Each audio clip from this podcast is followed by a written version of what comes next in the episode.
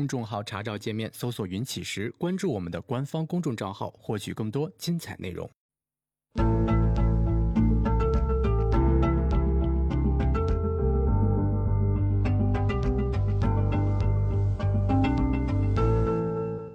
行到水穷处，坐看云起时。啊，欢迎大家来到静言股市。呃，今天因为我自己这个原因哈，很特殊的，我们在晚上搞了一次直播。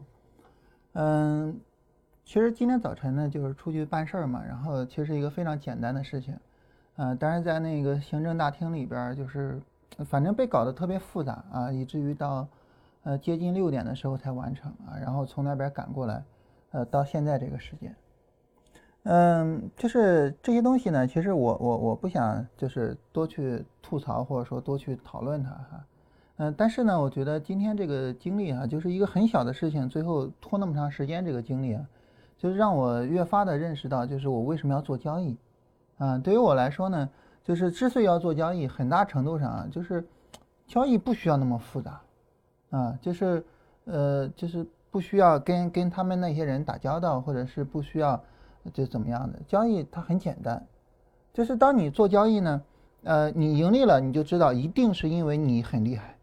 啊，但是反过来呢？那么如果说你做交易亏损了，一定是因为那你有哪些地方没有做好啊？所以从这个意义上来讲呢，那么我觉得就是交易它是一个就是完全取决于我自己的能力的一个东西啊，这是我做交易的一个可以说最根本的出发点啊，就是说它反映而且只反映你个人的能力啊，跟其他的一切事情都没有关系。嗯，所以从这个意义上讲啊，我反复的跟大家讲，就是我觉得就是交易在交易上我们可以获得一种真正的自由啊，我觉得就在于这个地方。那什么叫自由呢？啊，我们跟大家聊过那本书啊，就是什么是科学那本书啊，吴国胜先生的那本书，在那里面我们知道这个自由就是一个人去充分的发展自己，对吧？就自由之意啊，充分的去发展自己。那我们充分的发展自己啊，我们把交易做好，我们就获得了这种自由。嗯。对于我们做交易来讲，哈，就是它其实有两种自由啊。我当时在周播版里面有一期节目叫《最初的和最终的自由》啊，里面提到过这两种自由。第一种自由呢，就是呃，很多人在刚一进入股市的时候，刚开始做交易的时候，就盲目所追求的那一个，哎呀，做交易是一个这个这个这个很自由的东西啊。然后呢，这个就是嗯嗯一根网线啊，全世界就可以挣钱啊，做交易非常自由。但这种自由呢，就它可能会让人感觉到很心动啊，我特别想要，我特别喜欢。但是呢，啊，但是呢，它是实际的情况吗？我我们很容易能够得到吗？啊，我们看看我们身边这些人，啊，在刚一开始进股市的时候，我们可能听人讲啊，这个股市呢是，呃，一赚啊两平，然后呢七亏，也就是说有百分之十的人是挣钱的。但是我们真的看看我们身边。百分之十，他妈百分之一都没有啊，啊，所以这种自由呢，就是可能往往它最终的结果是亏损。也就是说，你盲目的自由的去做买卖啊，这个买进卖出啊，疯狂的点点鼠标啊，对吧？点点一下鼠标就买进了，再点一下鼠标卖出了，对吧？疯狂的点鼠标，它会带来的亏损。那真正的自由是什么呢？真正的自由就是被限制的自由啊。我们说那句话就是，呃，人生而自由，但是无往而不处于枷锁之中。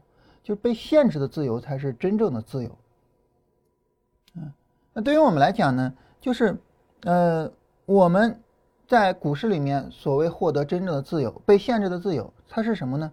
能被什么限制呢？毫无疑问，它只能说被一个东西限制，那就是我们的交易方法、我们的交易规则啊、我们的交易系统，啊啊，我我我用了好几个名词啊，但指代的都是同一个东西，就是你有一整套的。完整的交易框架，我用这个来限制我自己，然后我只做我的交易框架内的交易，这个时候我就是自由的，啊，这个时候我就是自由的。所以呢，那么我今天呢想这个跟大家聊一个什么话题呢？我们把话题稍微改一改啊，呃，今天说实话能够在现在来看我们节目的这个，呃，我作为我个人来讲，我真的非常感动啊，这个，呃，其实。半路上，这个振兴也问我啊，要不然取消了啊？我说算了吧，这个因为昨天写文文章的时候我就没说，呃取消的事儿，我本来以为一个很小的事情办完赶紧过来，啊，然后就开始直播嘛。我我说延后，那我们说既然说了延后了，我们就延后，啊，我们不这个这个取消。所以，呃，那大家呢这个很辛苦等到现在啊，我们我我们呢就聊一个我我觉得很重要的事情，就是我们有没有可能去构造一个就是纯技术的。一个交易框架啊，一个大的框架，咱们聊一个大的框架。大家呢，每个人可以根据自己的情况，在这个框架里面做调整啊。我自己认为适合我的框架什么样的，但是呢，呃，我根据这个大的框架微调。那咱们今天聊一个这种大的框架，我们看看有没有可能，我们从这个大的框架出发啊，我们由此而获得我们刚才说的叫什么自由啊？有没有可能这样子啊？我们今天就来聊一下，就是这个大的框架它。什么样啊？有没有可能啊，我们整整体上梳理一下？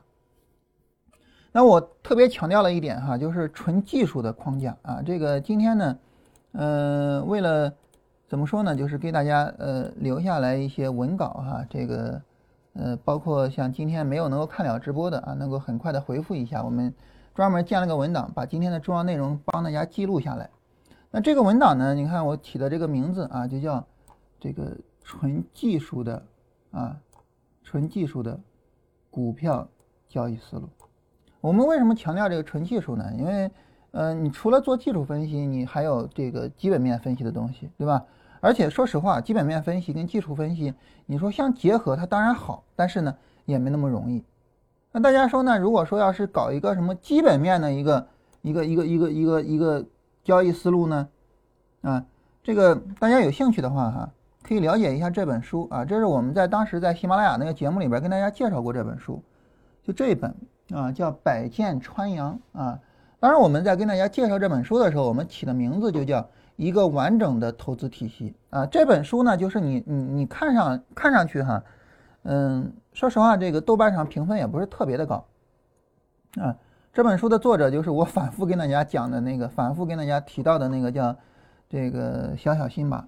啊，反复跟大家提到的这个人，那这本书的在豆瓣上的评分没有他的第一本书叫《重剑无锋》那么高，但是这本书真的是一个非常简单而且又非常完整的一个基本面的框架啊。大家如果觉得说，哎，我想做基本面，你可以去了解一下这本书啊，一个很完整的框架啊。那么我们今天聊呢，就是一个纯粹技术分析的，就是我我我什么都不看啊，什么都不看，我只看价格本身，我所有的信息完全来自价格。啊，成交量，然后指标完全来自于这些东西，然后我们通过这些东西，我们来构造一个呃交呃这个股票的一个交易框架啊，总体上一个框架性的东西。好了，那么我们现在呢，就是想做一件事情啊，这个事情呢，就是呃我们想要去建立一个纯技术的啊股票交易的框架。好了，那现在问题来了，就是当我们啊想做一个事情的时候啊。那么我们要做的第一件事情是什么？啊，当我们想做一个事情的时候，我们要做的第一件事情是什么？啊，这是我们要问大家一个问题。其实大家这个经常听我们节目哈，嗯，可能能够反应过来，啊，可能能够反应过来，因因为我们在节目里边呢，这个我无数次的跟大家强调啊，这个周播版也好，读书节目也好，反复的跟大家强调啊，我们有一个呃。思维就是我我们做事情呢啊，我们的观点就是我们做事情啊，嗯，那么先要有自己的目的啊，先要有自己的目的，然后呢，根据自己的目的设计自己的实现策略啊，也就是说实现自己的目的的策略啊，最后执行自己的策略啊。那么这是呃基本次序啊，也就是说，呃目的啊策略执行，这是基本次序。我我们做任何事情三部曲，就这三部曲。你明确了自己的目的，然后针对这个目的去设计你的策略，然后去执行你的策略。我们做任何事情都是这样，三部曲，做任何事情都是这样。所以呢，那么我们要做一个纯技术的。啊，股票交易思路也一样啊。我们也首先明确自己的目的。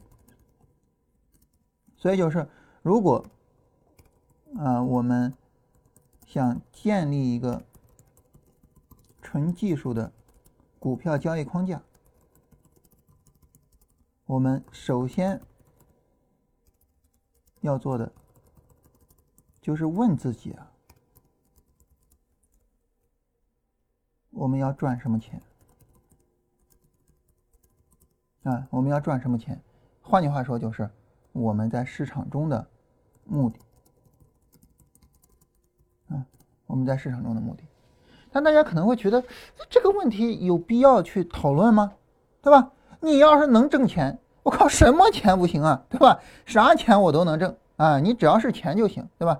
这个呃，咱们所有人，咱们大家都都都都很热爱人民币嘛，对吧？你只要是人民币啊，无论是长啥样的人民币都可以啊，啊都可以啊。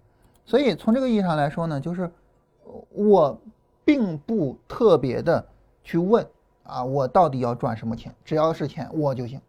但是你这样是不行的，为什么这样不行呢？就当你的目的不明确的时候，你很难去制定出来相对应的明确的策略啊。这个我跟大家举过一个什么例子呢？就健身这个事儿。说实话，我拿健身举例子哈，这有点不大要脸啊，因为我自己健身这方面，呃，实在是做的不大行。你比如说你健身的话呢，你减肥跟增肌啊，这是两个不同的体系，对吧？你减肥要做的运动跟增肌要做的运动它是不一样的啊，包括在饮食上的要求它也是不一样的，对吧？这些。然后呢，那对于我们来说呢，你要赚什么钱？你会发现，你赚这个钱跟你赚这个钱，它两个要求是不一样的，啊，你所要制定的策略也是不一样的，甚至有可能它两个会打架。而当这两个策略打架的时候呢，其实你在执行上会出现很大的问题，啊，你需要不断的去转换思维，我一会儿是这个思维，一会儿是那个思维，这样会比较麻烦，啊，所以从这个意义上来讲呢，就是我们首先要明确的就是我们要赚什么钱。你比如说，我跟大家举个例子哈，举个什么例子呢？就是。呃，要不要抄底啊？举例子，要不要抄底啊？那么这是一个什么问题呢？那么回答这个问题啊，就是这个问题的答案取决于啊，我们想赚什么钱，对吧？那么如果我们答要，那这个时候呢？啊，就需要把呃，就需要研究这个把握熊市低点的方法，以及啊抄底之后的处理。啊，这是我们说这个你回答要的时候，它是这样子。啊，那如果我们回答啊不要啊，就做趋势延续。啊，换句话说，就就做牛市，对吧？就做趋势延续。那这个时候呢，啊，我们就不需要研究上述方法。啊，那这个时候呢，那么你需要研究把握熊市低点的方法，跟你不需要研究，那它之间肯定是有区别的，对不对？啊，那我们不需要研究上述方法，那么只需要啊研究啊趋势延续的方法。就可以，所以它是不一样的啊，它是不一样的，就是你想赚什么钱，决定了你要不要抄底，你要不要抄底，决定了你对方法的研究，它是一连串的影响啊，一连串的影响。那当然，对于我们来说，大家知道啊，当然啊，对于我们来说啊，大家知道这个我们要赚的就是趋势延续的钱，对吧？啊就是什么钱呢？就是牛市的钱啊，所以啊，我们粗略讨论一下抄底啊，然后重点讨论趋势延续啊，呃，这样吧，啊，这样吧。我我们我们先讨论趋势延续，然后再讨论最最后留一点时间来聊抄底，好吧？啊，所以啊，我们重点讨论趋势延续啊，然后最后稍微说一下抄底啊，因为抄底呢，它也是个呃一系列的工作需要去做啊，它也不是说这个呃你你你做好其中某一个事情就行了啊，也是一系列的事情要去做。那讨论一系列的事情，我们就讨论趋势延续就好了。所以就这样子，就这样子。但这个时候呢，就是当我们我我们做这个选择，其实大家知道很正常，对吧？因为我们本来就是搞趋势延续的交易的，所以我们做这个选择很正常。但是呢，你无论做什么样的选择，你总是要说一下你的道理啊，就是我为什么要做这个选择？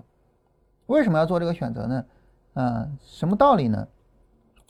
说实话啊，我做交易的时间并不是很长，啊，我经历的牛市呢也不大多，啊，这个到目前为止哈，呃，经历了三个牛市，啊，分别是零五到零七年的这个牛市，呃，零九年的牛市啊，以及呢一四一五年的牛市啊，当然中间呢有一些呃这个行情哈，嗯，比如说这是一个上涨行情，对吧？比如说这个一三年像这样的行情啊，当然这个后边。有结构性的牛市啊，大家也都知道。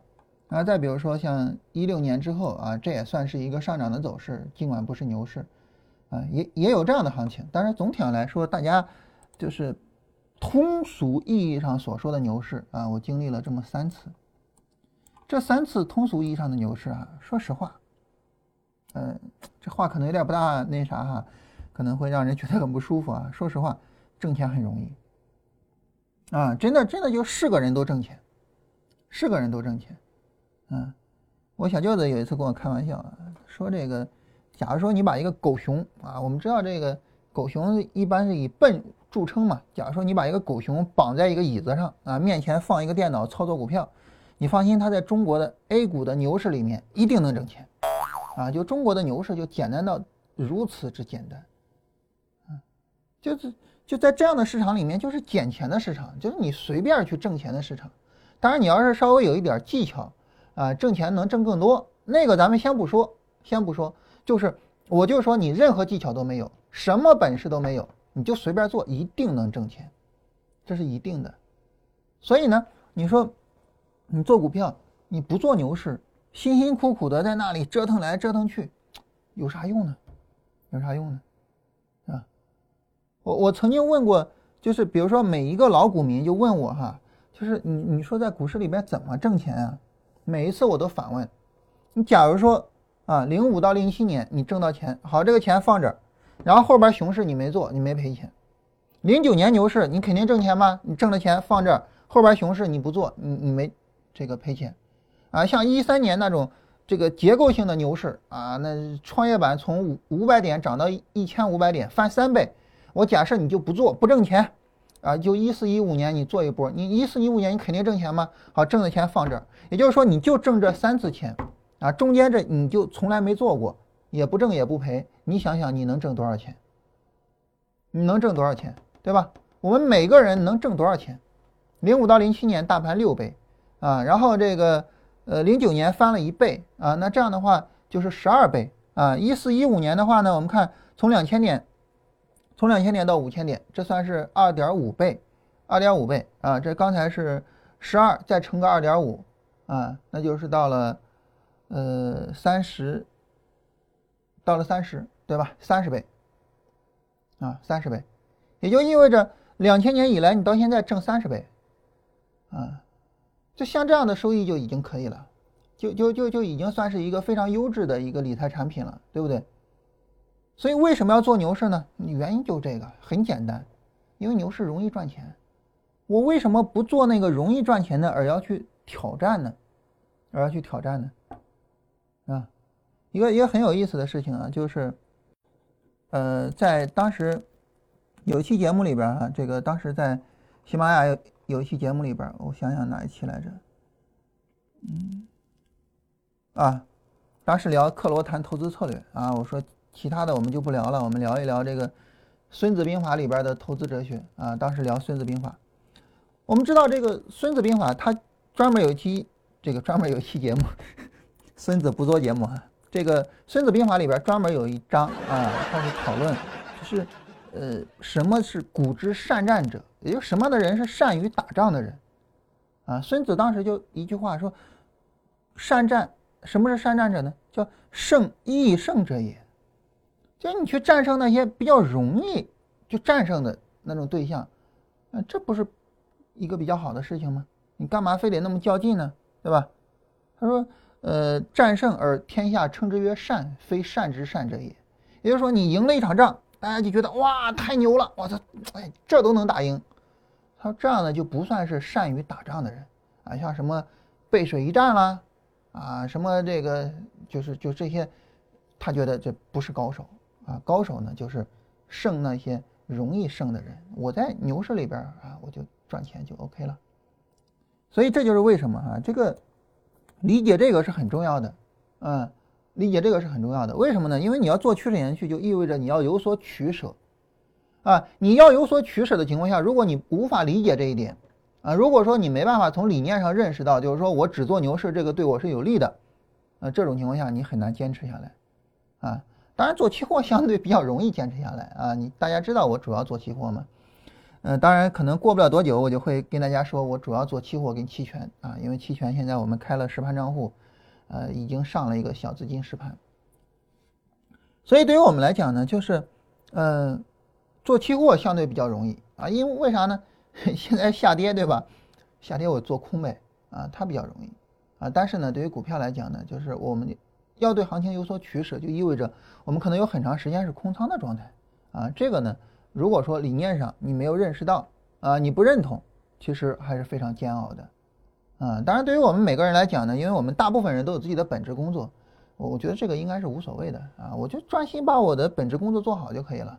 甚至于你说我就想做股票，那熊市干啥呢？熊市就好好学习嘛，到牛市里面去挣钱嘛，对吧？所以这是一个很简单的逻辑哈。我们粗略的跟大家说一下啊。总之呢，就是大家要知道我们要赚的是，呃，趋势延续的钱啊，我们要赚的是牛市的钱啊。大家明确这一点，知道这一点就可以了。好了，那么我们就来重点的讨论一下，就是当我们明确了这个我们要做的是趋势延续的钱，那我们就重点的去讨论，就是那怎么做到呢？啊，怎么赚？啊，趋势延续的钱呢？啊，这个这这个话题呢，我们重点讨论一下，就是我我我们要怎么去赚趋势延续的钱？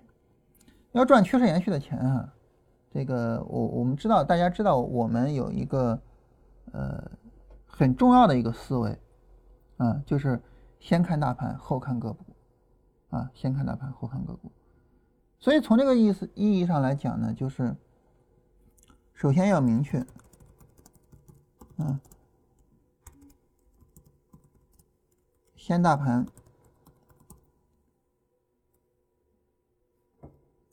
后个股的思维，嗯，所以大家知道哈，那么从这个意义上来讲啊，大家知道，就是我们不会说这个叫所谓的抛开大盘啊做个股。啊，那为什么说先大盘后个股啊？为什么说不能够抛开大盘做个股呢？原因在于哈，就是当大盘涨的时候，啊，当大盘涨的时候，那这个时候呢，就所有的股票都在涨，因为大盘本身就是个股的平均嘛。大盘涨的时候，所有的股票都在涨，这个时候呢，你想要找到一只上涨的股票，然后你去挣钱是很容易的。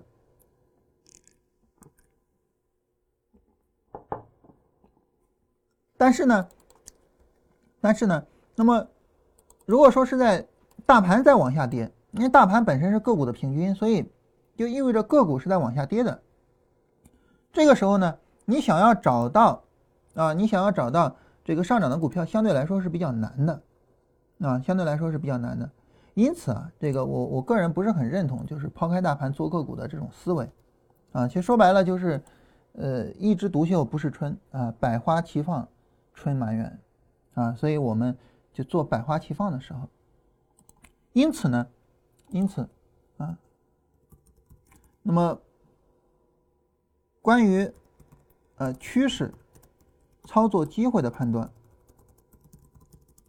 主要根据大盘做出，而非根据个股，啊，这是我个人的一个操作观念，啊，但是呢，嗯。为什么我我强调这是纯技术的，而不强调说这是基本面的呢？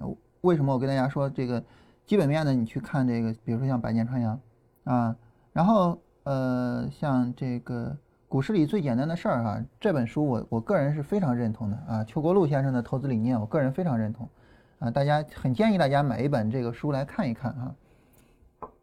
为什么我特别强调就是就是技术面呢？原因就在于你如果根据基本面来做，其实你一定是抛开大盘做个股的，一定是这样的。你根据基本面做，那你一定是说。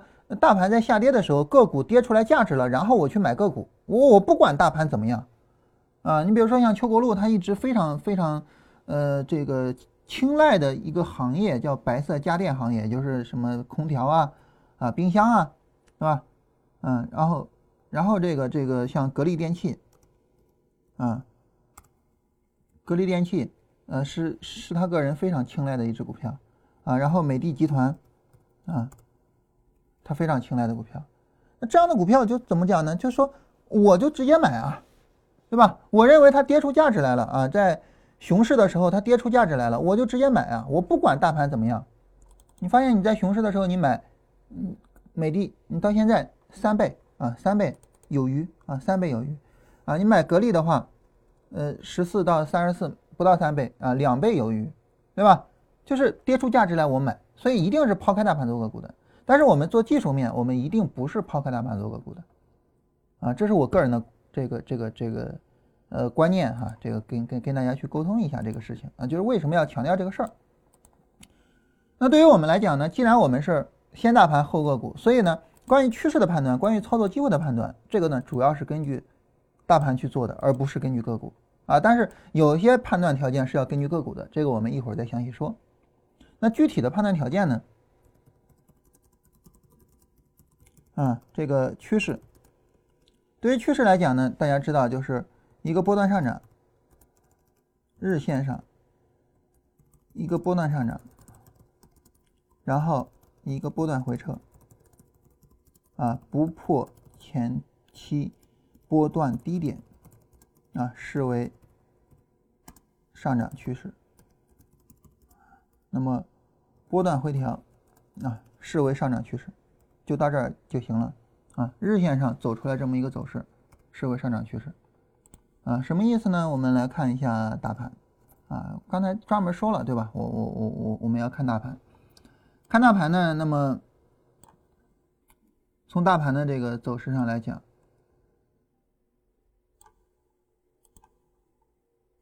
从从这个日线的走势上哈，波段上涨。波段反呃波段下跌，波段反弹，波段下跌破新低不是机会，波段的上涨啊，这个波段的下跌直接破前低啊不算机会，波段的上涨，波段的回撤没破前低机会，就这样。啊就这样。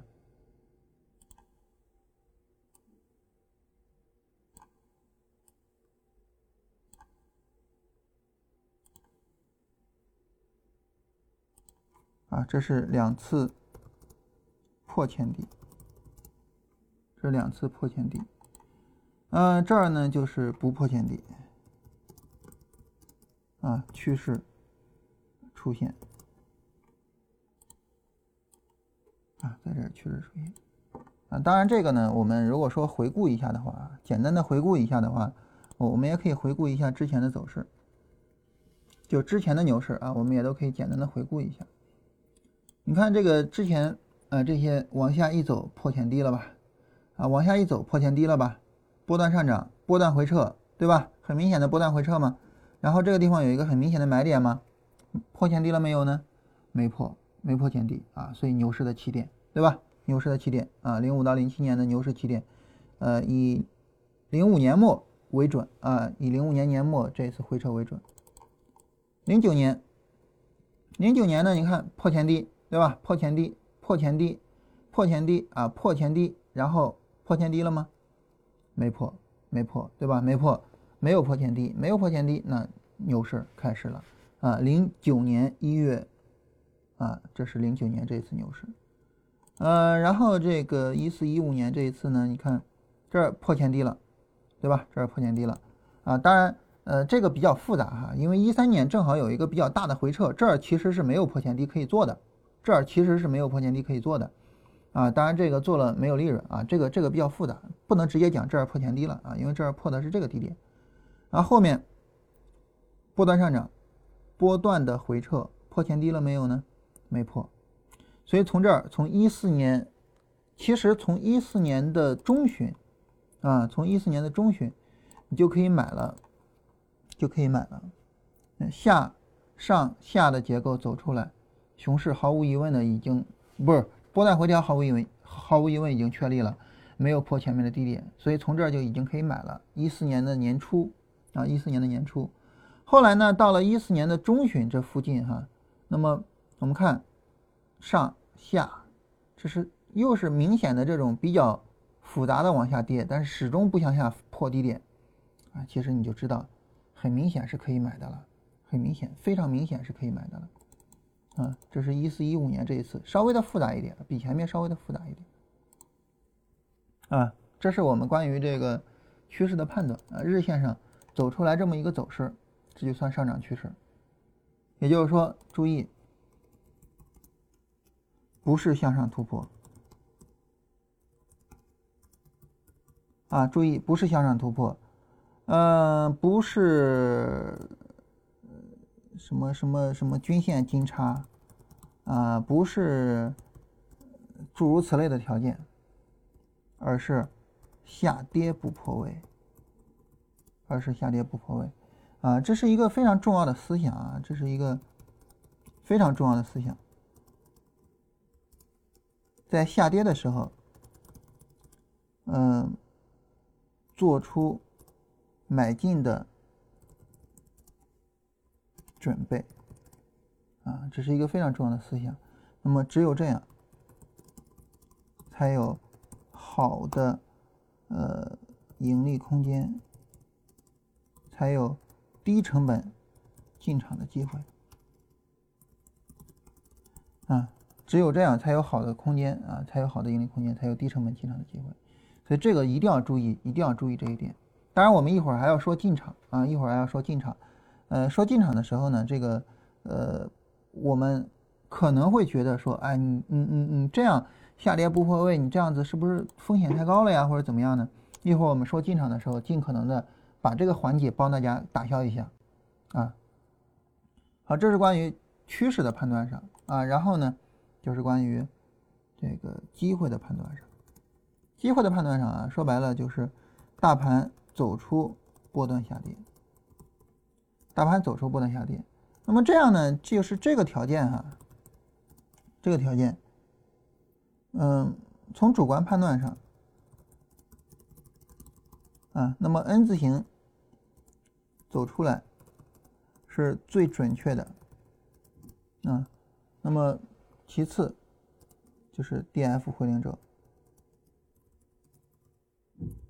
啊，就是它走出来这样的走势，你就可以去判断。你就可以去判断。那么，再反复的说，啊，我我我，我们一会儿再说这个事儿哈。比如说这个地方，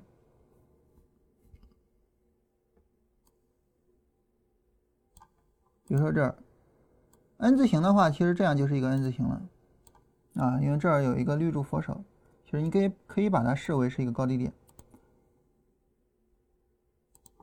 这个地方有一个绿柱佛手，所以你可以把它视为是一个高低点。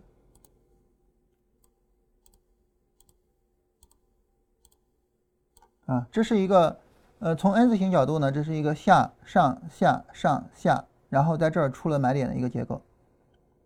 啊，所以这是这个日线 N 字形。啊，这是比较严格意义上的关于机会的判断。然后这儿 DF 回零轴。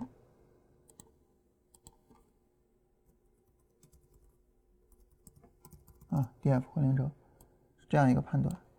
总体上来说呢，这两个判断，第一个判断比较严整一些啊，比较严整一些，就是它走了 N 字形出来，就是它有了 N 字形出来，这个时候呢，就一定是，一定是这个呃有波段回调了。只要有 N 字形，就一定是有波段回调了。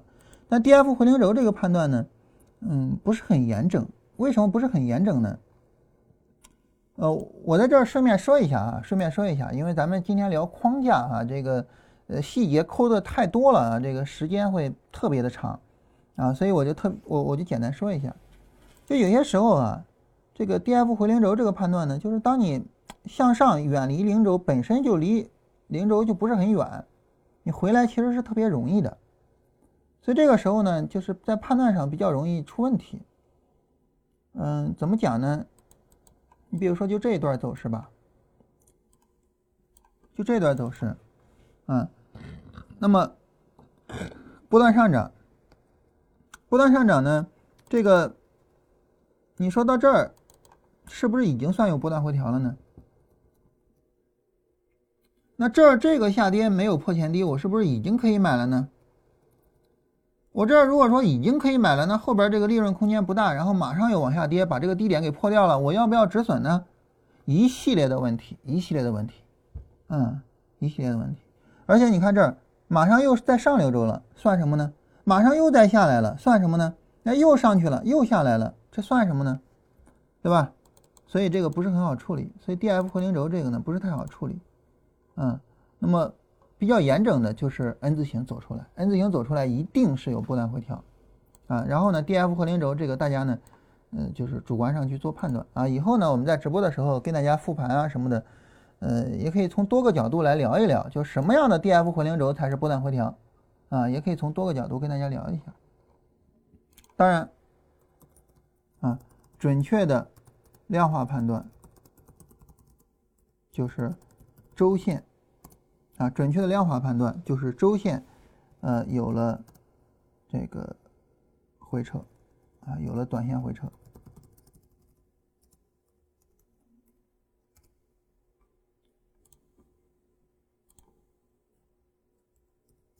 啊，我们来看周线图，在这儿。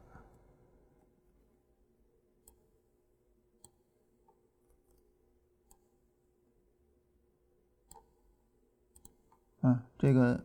向上向下啊，有了一个短线回撤，这走势在深成指上不知道会不会更加的明显一些啊？感觉上证指数上，呃，不是太明显啊，深成指也不是太明显，也不是太明显。也就是说，这个红柱缩短，缩短的并不是很剧烈。周线上的这个走势。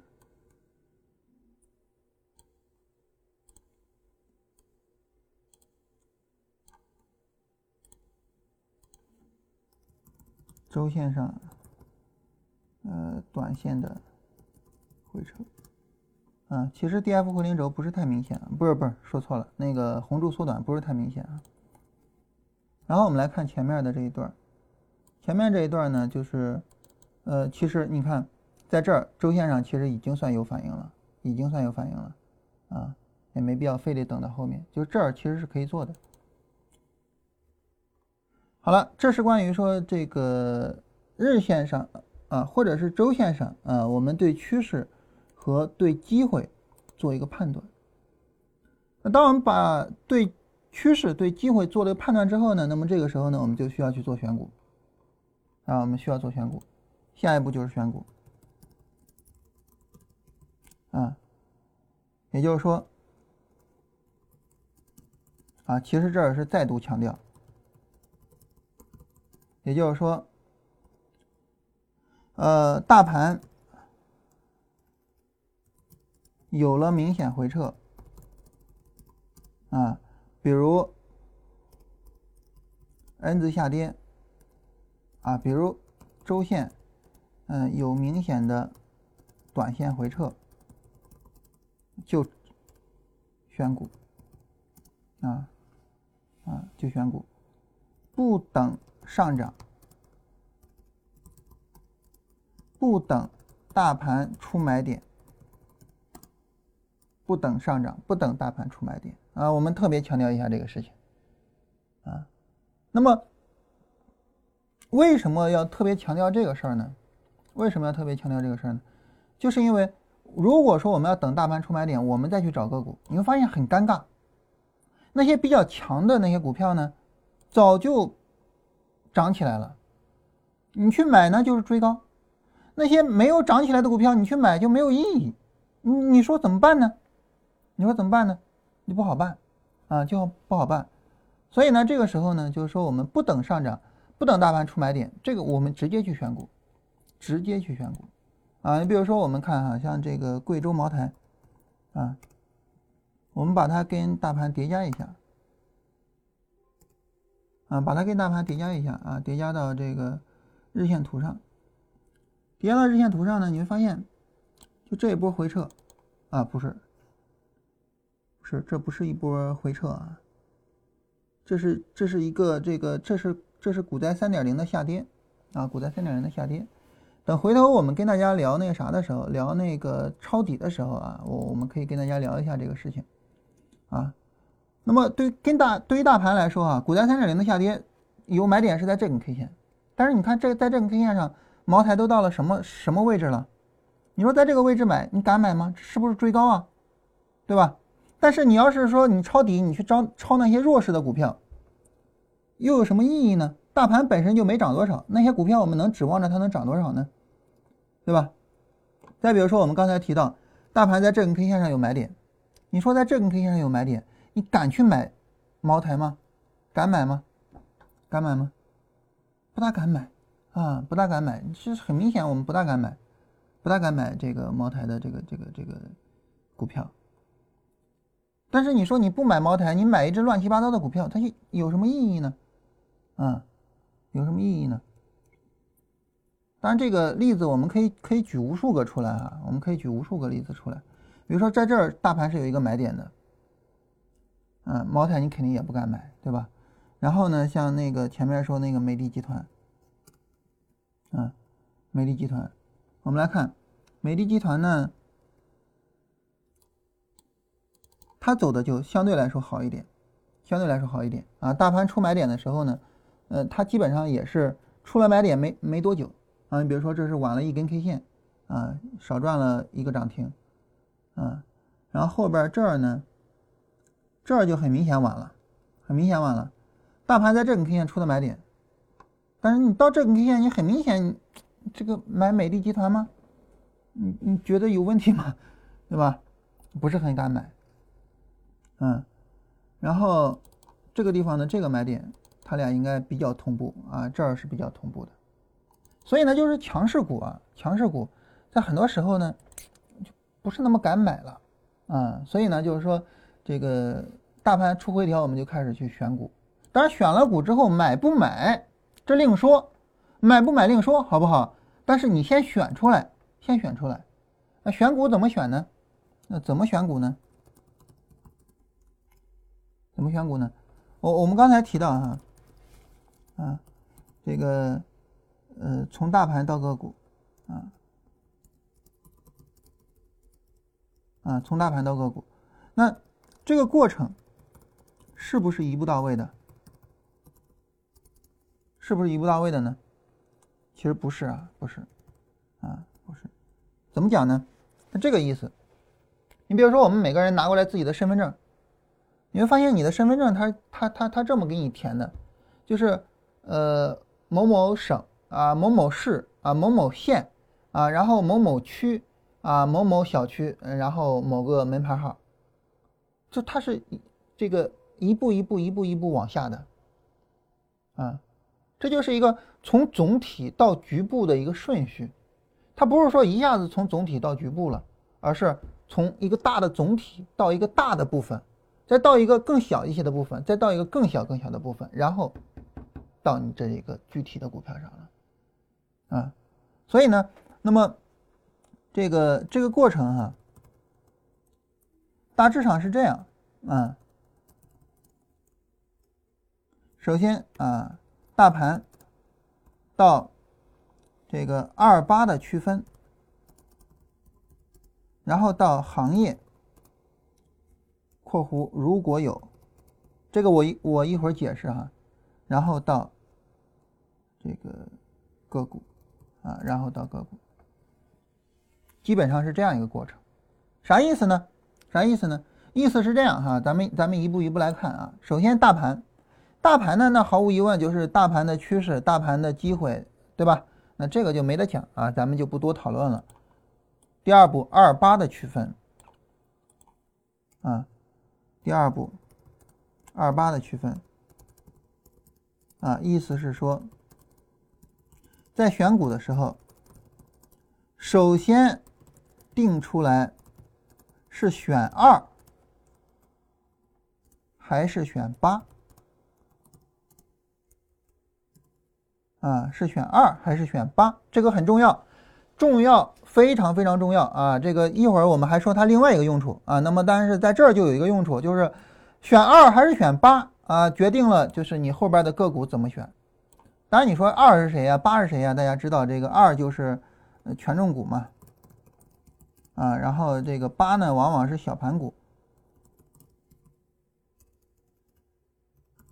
啊。那么，尤其是就是创业板，对吧？尤其是创业板。就是二跟八选谁，你首先定出来，啊，二跟八选谁，你不定出来，那其实你你后边就不好弄，对吧？你比如说，假如说我们随便举个例子哈，比如说我我要去选那个石油化工行业，嗯，我们看石油化工行业不是只有中国石油的，啊，不是只有中国石油的，我我们以为石油化工只有中国石油吗？啊，我们来看它的这个。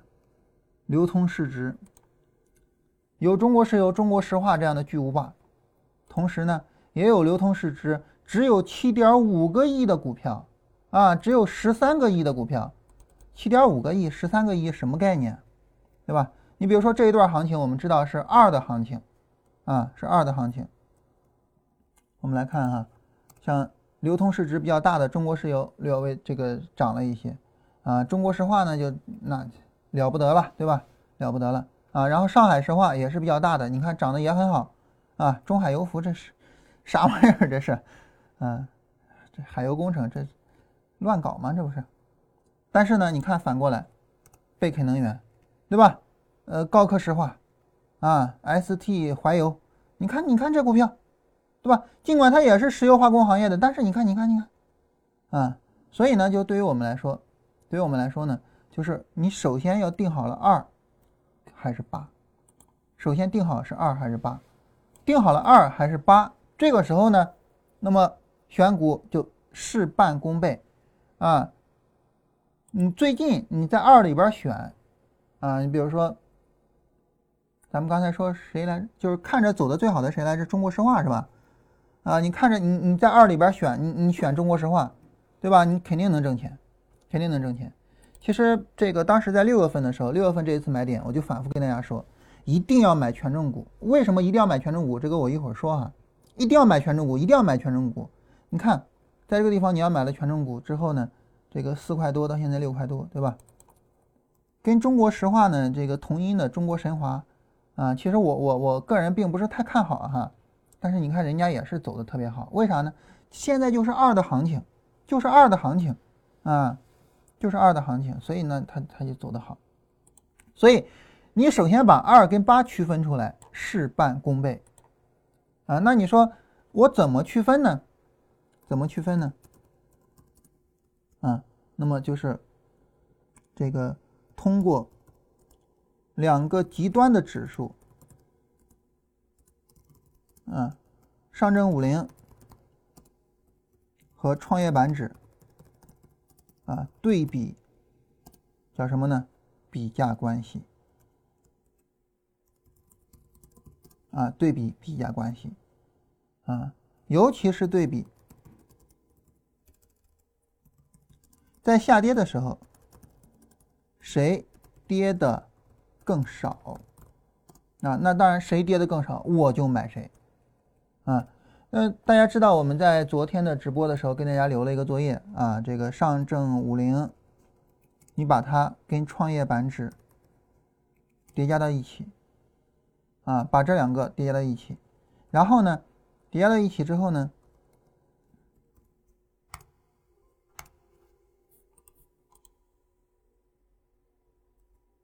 叠加到一起之后，你就去看，我我我我我我每一波行情，我我要去选。我去选谁，叠加在一起去看这个东西。当你这么一做叠加的时候，啊，当你这么一做叠加的时候，你可能就会发现，就是有些时候呢，哎，上证五零比较强，有些时候呢，哎，创业板比较强，但是谁在什么时候强，取决于什么呢？我怎么能够提前判断出来谁在什么时候强呢？你发现，就是重点看下跌，重点看下跌。你看，就像这个下跌，创业板就没怎么跌，上证五零夸夸夸的往下跌，你就知道上证五零肯定不行。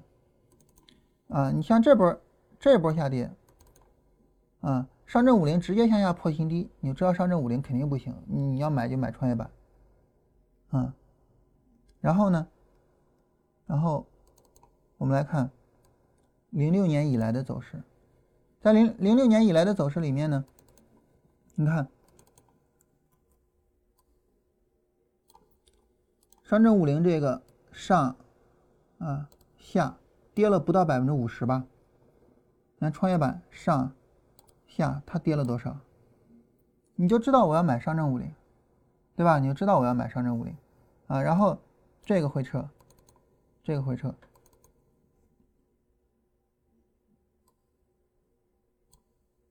这个回撤，这个回撤是上证五零稍微的跌的多了一些。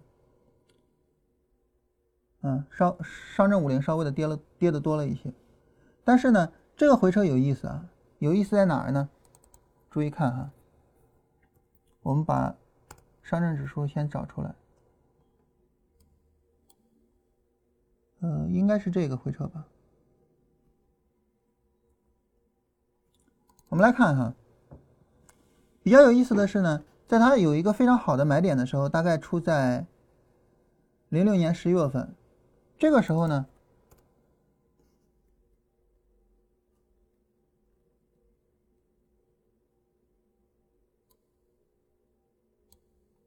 就这一段这个时候我们就能明显的看到上证五零表现很好。也就是说呢，因为这一波回撤，但这个稍微稍微的有一点点复杂了哈。我看是哪一段？对，就这一段。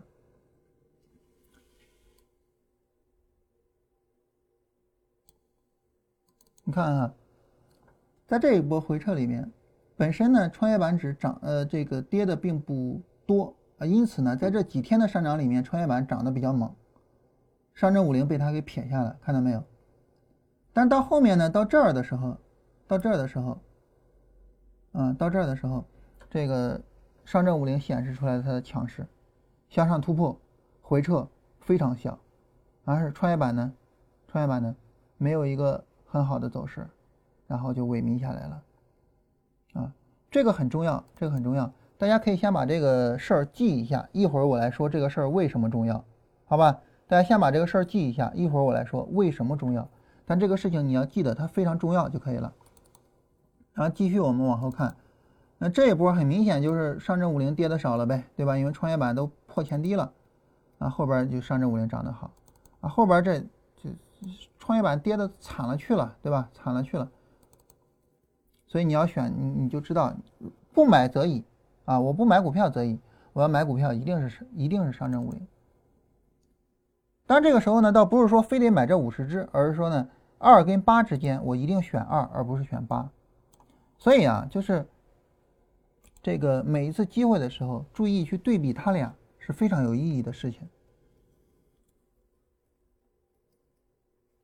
啊，你比如说像比较典型的，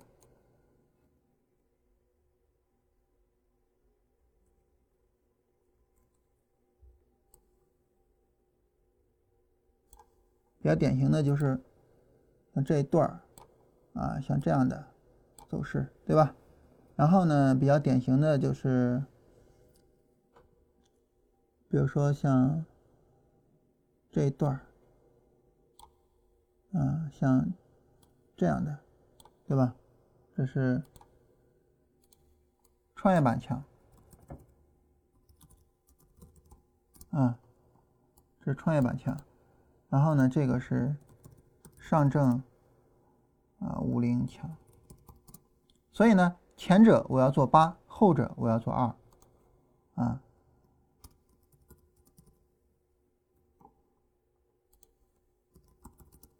啊，就是这么一个。就这么一个概念，这是一个基本的，这是一个基本的选股的功底啊。就是说，在选股上，我第一件事情要做的就是我要去判断我要去判断做八还是做二，这是这是一个最基本的事情。如果说连做八跟做二都没有判断出来，那后边的这些就很难做判断了。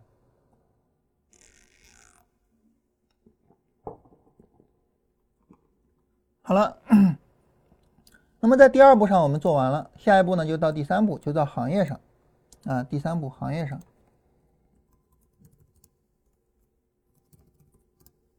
在行业上呢，那么如果有呃一个行业啊，或者是几个行业啊，如果有某个行业能够选出多只个股，往往说明。这个行业比较强啊，那么一定要配备这个行业的股票啊，就说明这个行业比较强，一定要配备这个行业的股票，嗯，也就是说，大家注意看哈，我不是啊，我不是这个猜测哪个行业强。然后继而，呃，选其中的个股，而是根据事实判断，而是呃这个根据事实逆推啊。怎么叫根据事实逆推呢？就是是先，呃，是先找符合条件的个股，再逆推行业的强。啊，在逆推行业的强，呃，这是两个不大一样的思维。嗯，大部分人在行业这一步上呢，都比较喜欢就是先选定行业，但是我觉得呢，就这样可能会更靠谱一点，这是我的观点。当然，啊，如果根据比价关系先选行业，再选行业里的个股，啊，也是可以的。也是可以的，但是要注意，行业必须是强度相关的行业啊。你比如说像什么这个，我我我我首先来说，什么叫强度相关啊？比如说所有的这些行业啊，所有的这些行业，这个是呃行业板块啊，然后这个是概念板块，这是风格，这是地区啊，这是统计指数。这里面呢，行业板块跟概念板块它们的相关性会比较强，啊，相关性会比较强，嗯，也只能说有些哈，不是说每一个都比较强啊。你比如说我们曾经这个被被被热炒过的啊，之前什么什么智智能机器啊，虚拟现实啊，像什么这个这个石墨烯啊，这些之前都都曾经被呃反复的炒作过啊，充电桩啊这种。然后行业里边呢，那那更不用说了，它本身就自动的具有相关性，啊，那么呃像这样的板块，它们就相关性比较强。什么的相关性不强呢？你比如说地区，大家都是黑龙江的，这个有什么影响呢？影响并不大，但是有些时候呢，地区的影响也会比较大，就出政策的时候，啊，这个比如说呃滨海新区啊，嗯，这个。叫什么什么新区来着？刚出了一个雄安新区啊，嗯，然后就类似的，这个时候就会炒啊。那风格呢，相对来说就不是具有什么相关性了。像 Q 费重仓，它有什么相关性呢？啊，基金独门都搞不懂什么意思啊。那统计指数也没有啥相关性啊。所以重点的呢，就是行业概念和地区里边的某一些。那你说相关性强跟相关性弱有什么区别呢？你看哈，它相关性强，啊，比如说这个当时炒石墨烯啊，炒石墨烯呢，它相关性强，相关性强呢，这个时候呢有可能是这样，你比如说方大碳素涨停了啊，我我我我我只是随便举个例子哈，比如说在这儿啊，方大碳素涨停了，然后其他的这个股票没有涨停，大家一看哇。哎，这个板块里面有一只股票涨停了，哎，赶紧去买那些没有涨停的。然后呢，然后你就发现大家涨得都很好，或者是什么呢？或者是这个方大碳素没有涨停啊，这一天它没涨停，但是呢，其他有股票涨停了。大家一看，哇塞，这股票涨停了，这个板块里面方大碳素昨天涨停，今天没涨停，买它，结果上冲到百分之九，对吧？上上冲到百分之九，所以这就是说这个相关性强的好处，就大家相互的往上拉，啊，相互的往上拉，一个人得到鸡犬升天。但是呢，当你相关性不强的时候，你没关系，没关系。你比如说，比如说这个方大碳素啊，它跟谁可能是同地区的？当，我我我我不知道它是什么地区的，我们可以看一下啊，公司概况啊，它是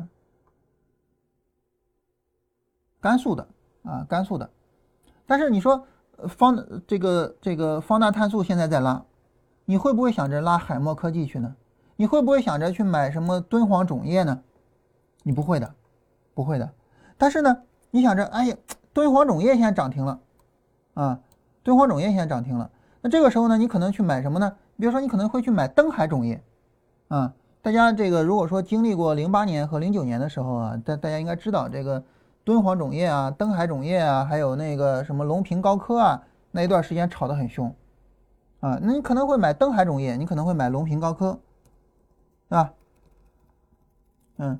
这是，呃，零九年的时候，嗯，你可能会买它，啊，这是他们这些具有这种相关性的这个这个品种，啊，所以就是有相关性的啊，这样才能够去找，当然都是根据比价关系来啊，都是根据比价关系来，这个比价关系我们就不用多说了吧，啊，这个就不多介绍了啊，咱们今天就粗略的跟大家聊一个框架，第四步个股，啊，就是。比价关系强于大盘，好了，这个我们就不多说了。好，到此为止，选股到此为止。我们重点呢，就跟大家强调一下关于二八的区分。嗯，重点强调一下关于二八的区分啊。之所以专门留这个作业呢，呃，也是因为呢，这个也是因为呢，就是说我们通过创业板跟上证五零的对比啊，更容易看出来二八的区分。关于二八的区分呢，这个我我我我我今天早晨其实本来是想聊这个的，对吧？嗯，也有一些很重要的内容，这个我们明天早晨再聊，是吧？嗯，然后选好个股了，选好个股之后呢，那么我们下一步应该干嘛呢？我们再下一步就是这个买进，啊，选好个股，啊，就要做买进。注意，是个股走出进场条件。注意这一点哈，是个股走出进场条件，我们买进。注意是个股走出进场条件，我们买进，而不是大盘走出来，而不是大盘有进场条件。那么为什么呢？因为。还是那句话，强于大盘的个股很可能提前出进场条件啊，所以注意这一点啊，注意这一点，选好个股就要做买进啊。那么注意个股走出进场条件，我们买啊，个股走出进场，比如说像美的集团，假如说你能把这只股票选出来哈，呃，我们叠加一下上证指数。啊，这个不是叠加一下上证指数啊，就跟跟跟大盘叠加一下。假如说你能把它买出来，上证指数在这根 K 线出的进场位，美的集团在这根 K 线差了一根 K 线，差了一个涨停，那你说我买，我什么时候买呢？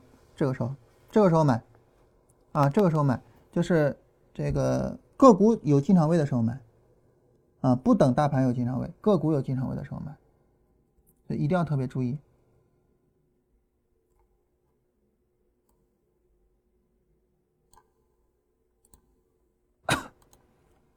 这儿呢就是提前了一根 K 线，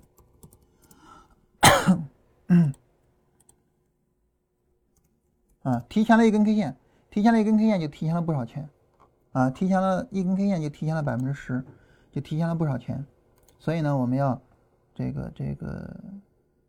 呃，我我们要在个股出进场条件的时候买，当然了哈，这个时候会有问题。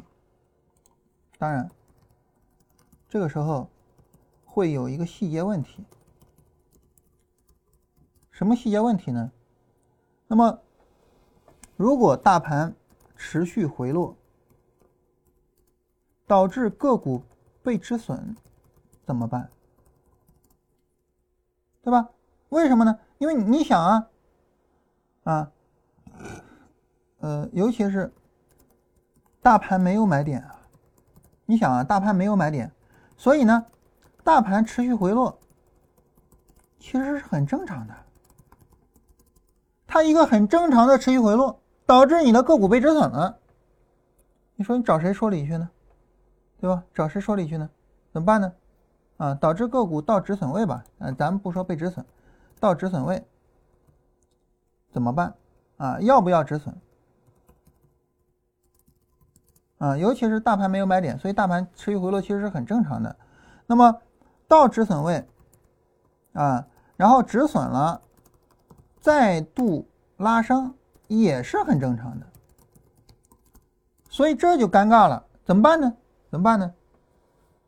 那么对于这个问题哈，其实这个我我们首先往前倒啊，首先啊往前看啊，我们知道这个就是流程嘛，流程就是这样啊，这一步的缺陷啊，前后步骤。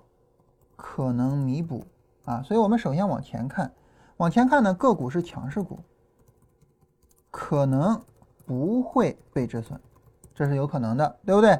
这有可能的。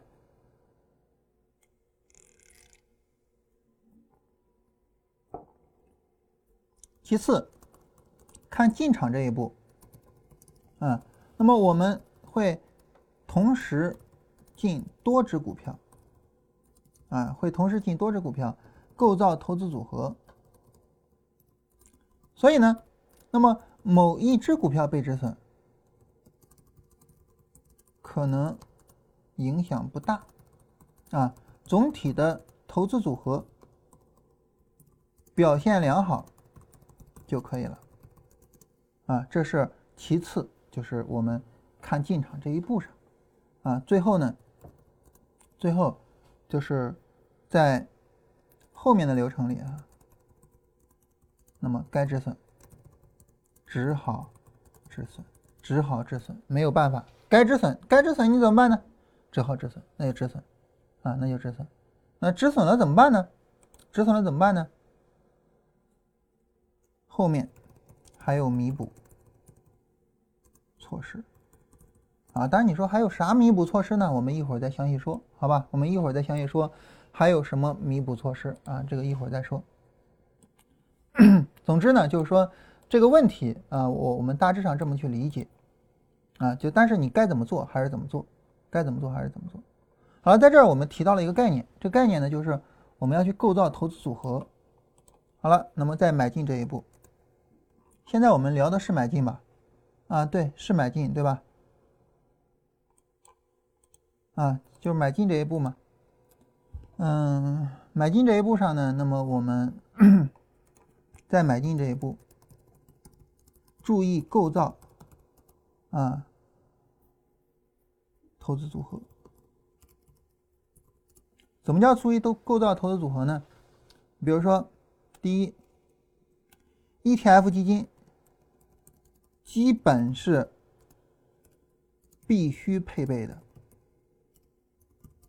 基本是必须配备的 ETF 基金，基本是必须配备的，啊，这个可以保证，可以保证不跑输大盘。那么怎么配备呢？怎么配备呢？我们来看看 ETF 基金啊，这个 ETF 基金呢，其实非常的多啊，在功能，嗯，报价，啊，不是在报价啊，沪深分类。沪深基金这里边有一个叫 ETF 基金，啊，这个 ETF 基金其实非非常非常的多。那你说我配备我怎么配备呢？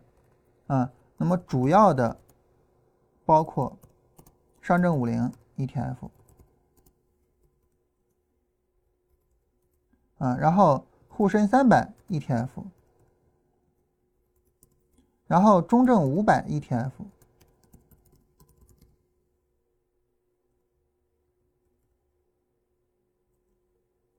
啊，当然了，这个这个大家其实在这儿哈，这儿有个总金额，你点一下总金额，啊，然后像这种就是就是你你你你知道一定是一定是跟咱没关系的啊，然后你就不用管它，这种是货币基金哈，这种你不用管它，然后你点总金额，你看跟股票有关的，就从这儿往下哈，这些跟股票有关的，你看五零 ETF 就是上证五零 ETF，啊，然后这个叫什么 H 股 ETF，然后三百 ETF 就是沪深三百 ETF。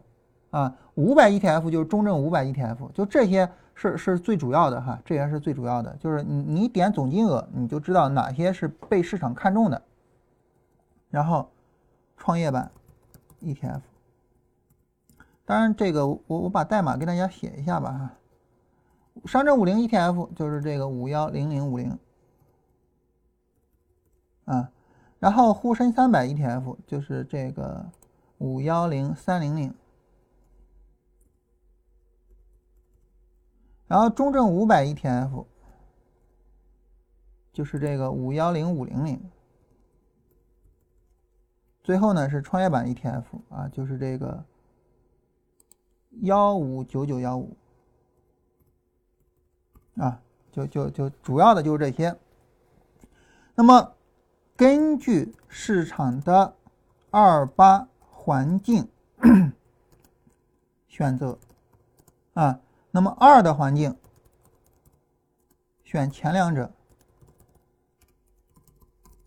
啊，那么八的环境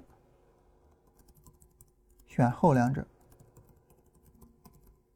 啊，大家现在知道了吧？我们刚才提到啊，这个二八的划分，它有一个很重要的意义啊，很重要的意义，不仅仅在选股上有很重要的意义，在其他方面还有一个很重要的意义，在哪个方面呢？就是我们现在这个方面，配备 ETF 基金上，基本上你其实你你你你选择这个好的 ETF 基金，把 ETF 基金选对，其实是很容易的，因为你只需要去判断市场是二还是八就行了。但选对了这个二八环境，选对了 ETF 基金，基本上就不会跑输给大盘了。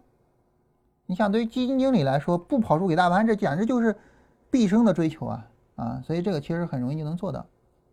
这第一个 ETF 基金必须配备的。第二，在大盘的第二波，啊，第二波，啊，必须配备证券股。啊，这个事儿呢，我们前面的这个直播里边专门说了哈，我们就不说了。啊，那么这里稍微说一下哈，这里稍微说一下什么呢？就是呃。所谓的板块轮换啊，有一点，有一点这个呃重复性的特征啊，证券股是比较明显的，证券股第二波强是比较明显的啊。那么嗯，其他还有这个牛市第一波。嗯，乃至于第二波吧，只要大众没有反应过来，啊，选权重股，啊，那么大众反应过来了，所有人都知道是牛市，啊，选小盘股，这个逻辑我觉得大家应该很容易理解哈，就是就是。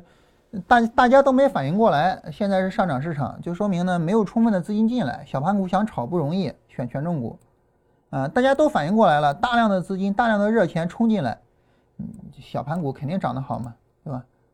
嗯，有这么一回事儿。第三呢就是强势个股，啊，这个咱们就不多说了啊，就这些，配备主要是这三方面，主要这三方面，嗯，也就是说 ETF 基金跟证券股是必买的。啊，强势个股呢是是自己的选择。这呢在买进上，在买进上呢，我们就就这些内容，就这些内容，好吧？然后呢，在卖出上，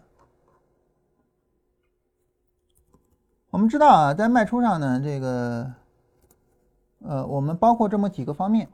第一，就是调仓换股。哎呦，咱们之前没有很聊过这个，因为我一直啊，非常的。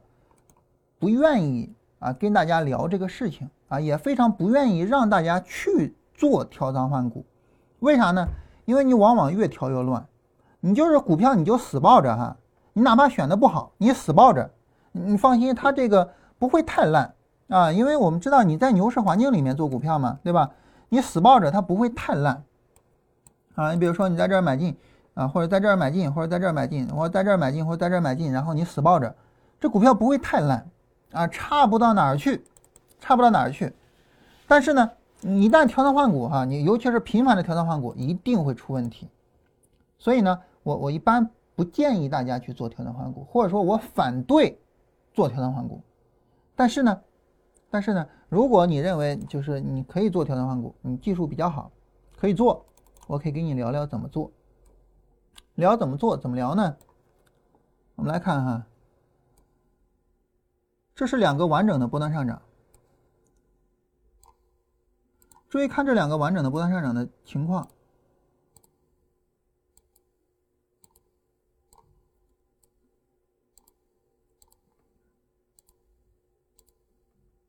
好，注意哈，那么这是两个完整的波段上涨。那么对于呃完整的波段上涨来说哈。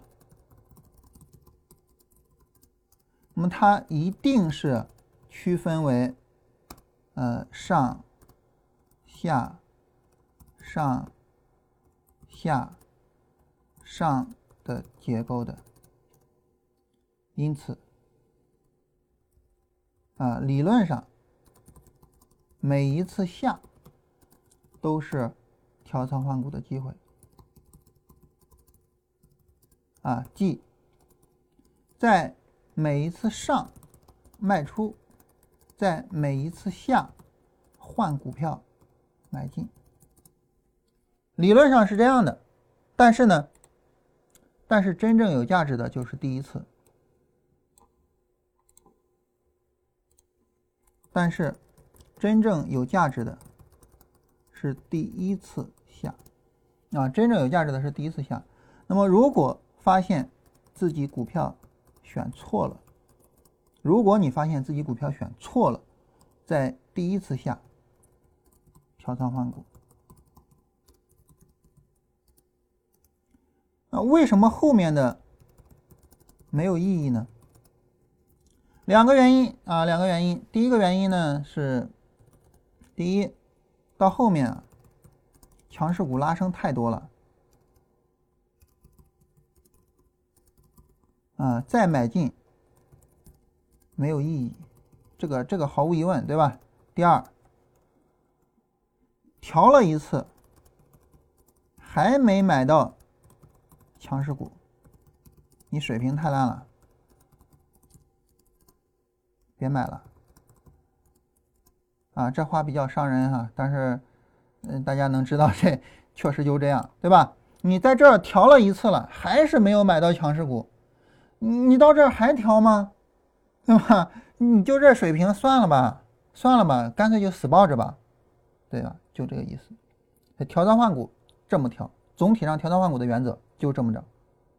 好，大家注意，再回过头看，再回过头看，嗯，我我我我在哪儿说的呢？我忘了，应该就在这儿说的哈，在这儿说的，在这儿说的。我在这儿对比的时候。对比上证五零跟这个跟这个创业板的时候，啊，然后呢，我说大家注意看这个走势，看这个走势啊，上证五零调的厉害，啊，你看这个走势啊，一开始的时候呢，上证五零调的厉害，嗯，下上下，上证五零调的厉害。呃，这个创业板呢，这个下来倒没怎么调。如果说你选了股票了，你比如说这个个股有可能在这儿出买点，这是有可能的哈，个股是有可能在这儿出买点的。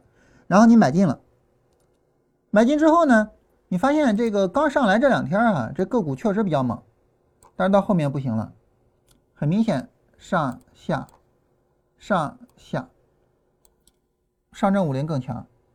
所以呢，你把这一波。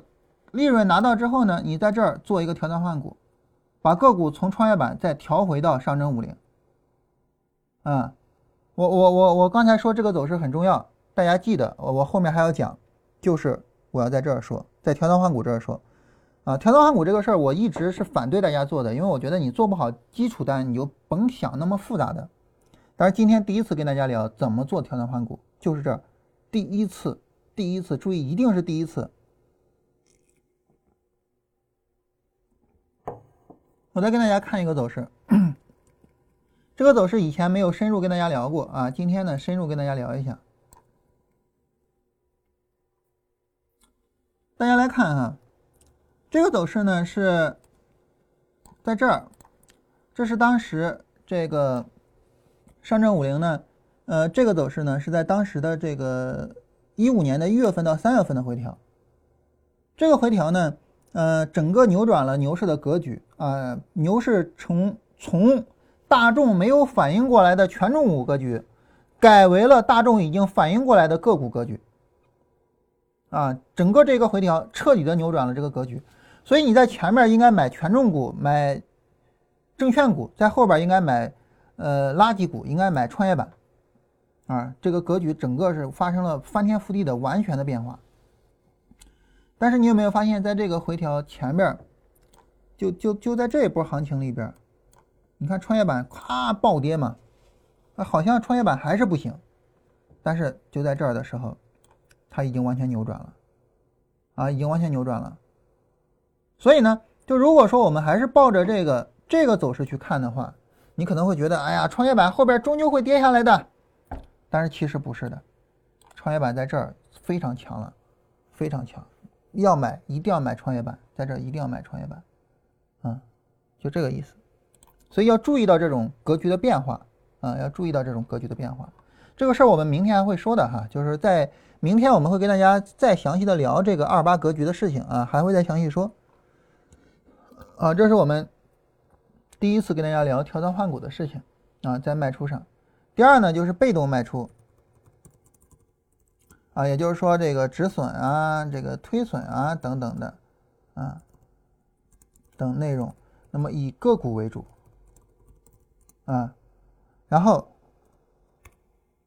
第三，主动卖出，啊，也就是这个高位顶部结构，主动止盈，啊，那么需要同时考虑个股。和大盘，也就是说，个股即便没有顶部结构，大盘有了明显的顶部结构的时候，也需要注意去出场或者是减仓。啊，那你说为什么呢？为什么被动卖出跟主动卖出有区别呢？说白了，被动卖出的时候，哈，这个，呃，大盘如果说在回调过程中它持续破位，但个股没破位，说明个股很强，你不需要管，嗯。但是，一旦行情已经展开拉升了，已经到了高位了，这个时候呢，大盘一旦在高位上有顶部结构，那么它跌下来是会非常狠的。你比如说，比较典型的就这一次，股灾这一次，大盘有顶部结构，在这一天六月十六号，大盘是必须要出场的。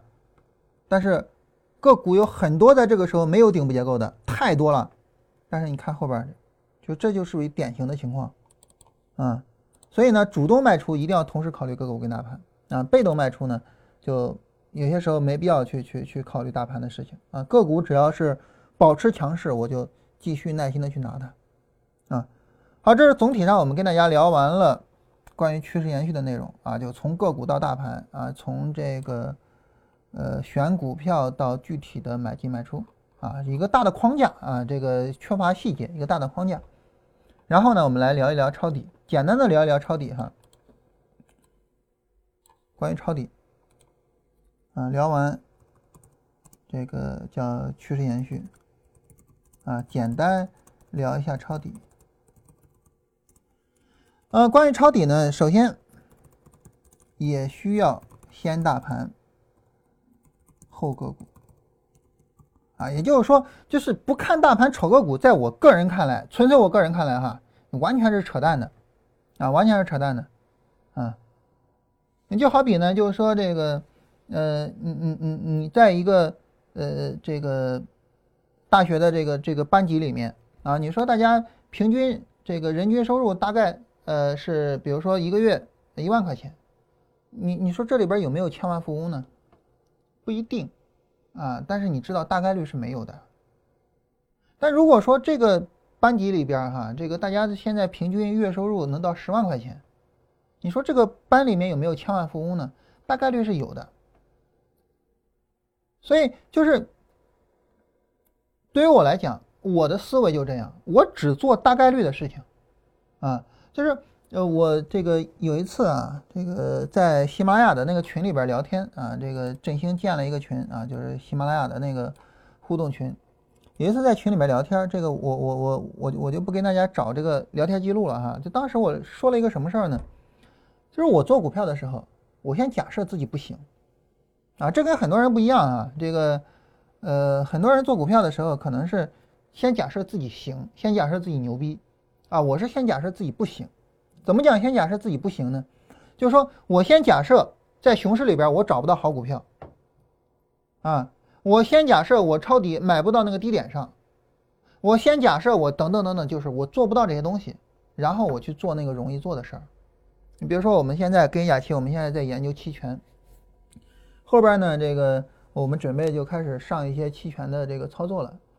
呃，雅琪呢，这个去旅游去了啊，这个菲律宾还是夏威夷来着，忘了啊，菲律宾啊，雅琪去旅游去了，呃，然后呢，这个呃，等他旅游回来呢，我们这个实盘就开始做。跟雅琪我们在设计期权策略的时候，坚定一个原则：如果说这个策略逻辑上有可能会出现黑天鹅，好，坚决不用。你比如说呢？呃，当然这个我我我举例子的话，大家不懂期权可能不大理解哈，我就我我就直接说例子，我就不解释了哈，你懂就懂，不懂就算了。裸卖出一个看涨期权的话，你比如说你说豆粕一定涨不到三千一啊，我们卖出一个三千一的豆粕的看涨期权，我就挣那个权利金，这就属于是有可能会发生黑天鹅的东西啊，啊，比如说你像豆粕幺七零九。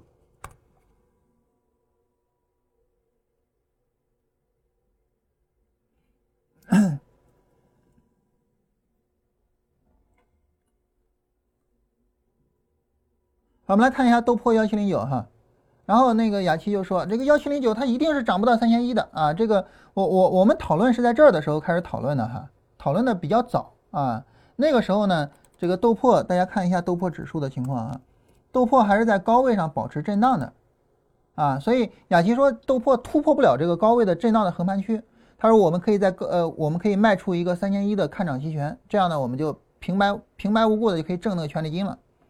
啊，这是他的一个观点。我说这样的交易我不做，啊，这样的交易我是不做的。为什么呢？为什么呢？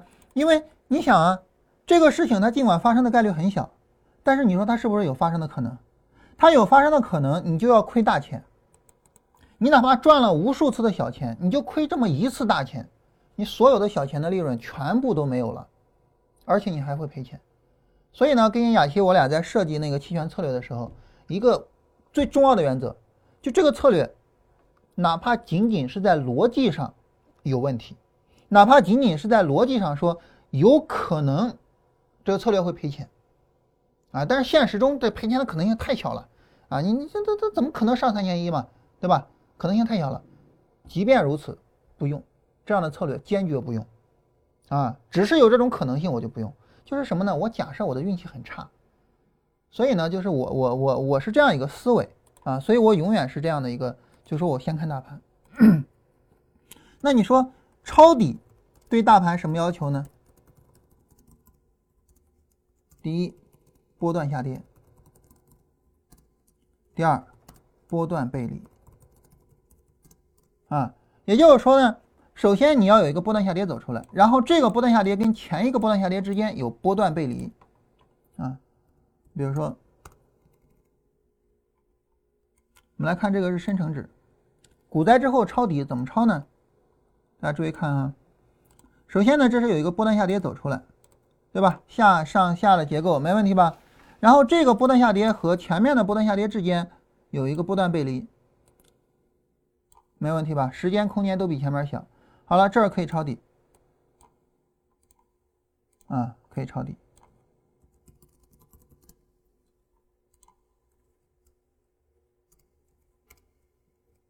这样呢就可以抄底，你这样去抄底，就比那个平白无故的去抄底要强得多。但是，这个我我一会儿再说大家的这个这个抄底的情况哈。再比如说这儿啊，这也是一个向下跌破新低的啊，也可以抄底。然后呢，选股，选强势股，啊，选股永远选强势股，这个我们就不多说了哈。你比如说你抄底，你像那个刚才我们看那个美的集团。我们跟大盘叠加一下，咱们来看大盘哈，你看，大盘这儿破新低，美的集团也破新低，抄底不用不用抄它。这儿大盘破新低，美的集团没没破新低，好，这个地方抄底可以抄美的集团了，啊，抄底可以抄它了。所以哪怕抄底也要抄强势股，不能乱七八糟的胡乱抄哈。这个选强势股，这个这个我们就不多讨论了啊。然后重点来了，注意。资金管理，也就是投入多大的资金？那你说你前面怎么没有说资金管理的事儿啊？怎么这儿就就就开始有资金管理的事儿了呢？因为前面嘛，它是牛市，牛市嘛，不用太去担心资金管理的事情。说白了，我们做期货都有都有杠杆的嘛，对不对？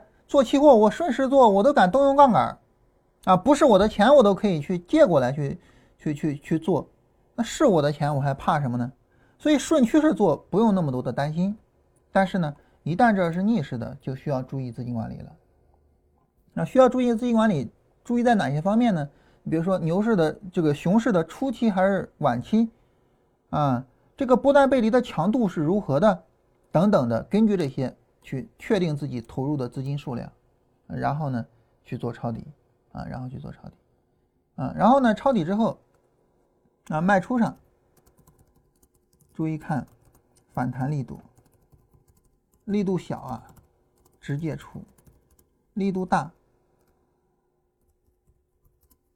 拿一个波段上涨啊。当然大家可能会问啊，什么叫力度小？什么叫力度大呢？我们来给大家看看啥叫力度小啊？你比如说在零八年抄底，给大家简单的来看一下啊，在零八年抄底，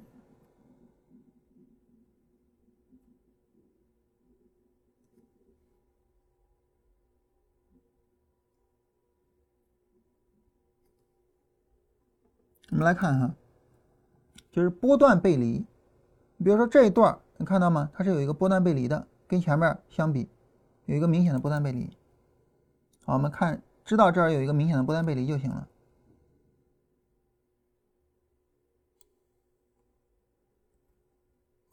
也就是说呢，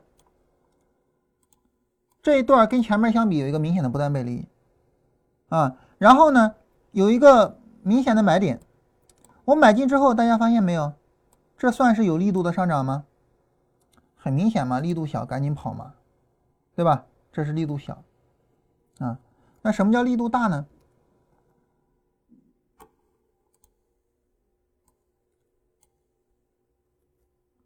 你看啊，大家看这个是股灾之后的抄底，啊，这一波行情，这样的行情，这样的行情，这算是力度大吧？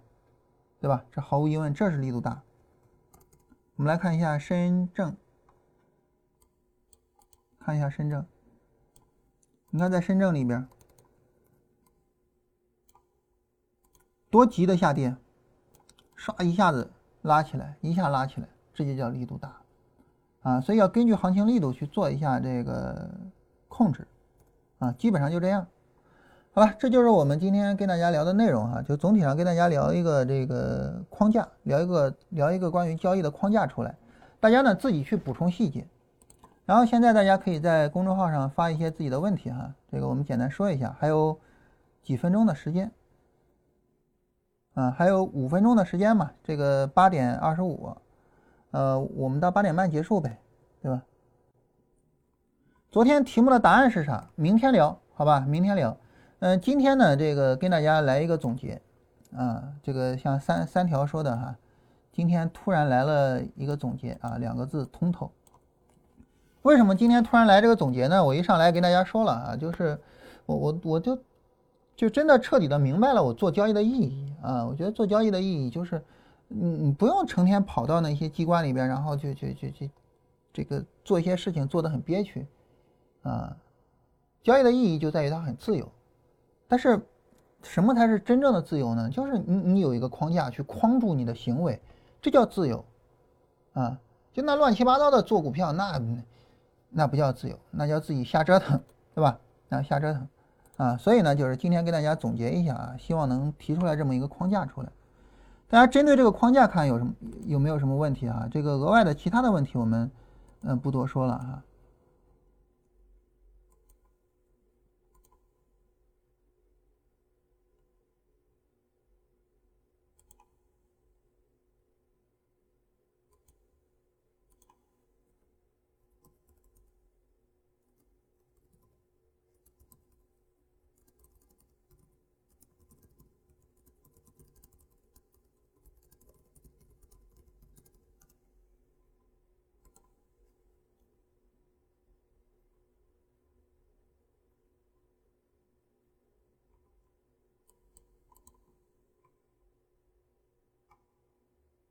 其他的这些问题，我到明天这个直播的时候跟大家回答一下，好吧？嗯，主要是针对于今天的这些问题。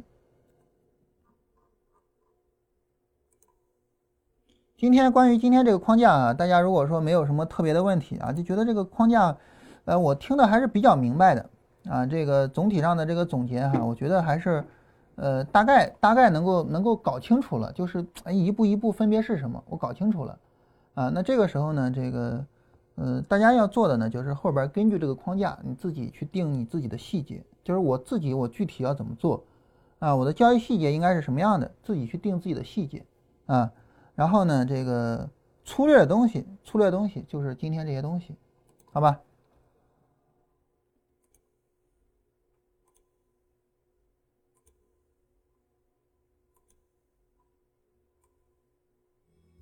那我们今天就到这儿吧，明天我们正常点儿啊，明天上午十点我们正常点儿啊，这个接着回答昨天的问题。